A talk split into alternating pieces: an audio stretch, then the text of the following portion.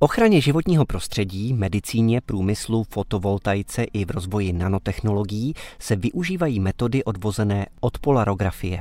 Tu objevil před stolety fyzikální chemik Jaroslav Hejrovský, který obdržel v roce 1959 Nobelovu cenu za chemii. Pane profesore Hejrovský,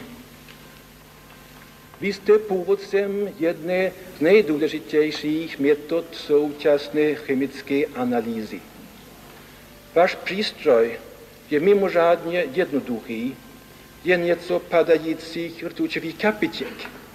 Ale vy a vaši spolupracovníci jste ukázali, že ho lze užít k nejrozmanitějším účelům. Přelomový postup umožnil zjistit elektrolýzou na rtuťové kapkové elektrodě i nepatrné množství látek v roztocích. V současnosti je podle vědců velkou výzvou kombinace moderních elektrochemických metod, mezi které patří i polarografie se spektroskopickými a dalšími metodami.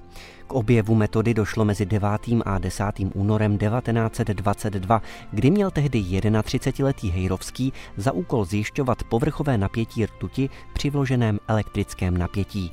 Nechal odkapat určité množství kapek rtuti, potom je zvážil a podle toho určil její povrchové napětí. A protože šlo o zdlouhavý nudný proces, napadlo ho, že by mohl připojit galvanometr a pomocí něj měřit elektrický proud. Tímto způsobem charakterizoval dříve pozorované anomálie. Zjednodušeně řečeno, vkládal napětí na kapající rtuť a měřil proud. První polarograf, vyvinutý hejrovským a japonským chemikem Masuzem Shikatou, byl vyroben v roce 1924.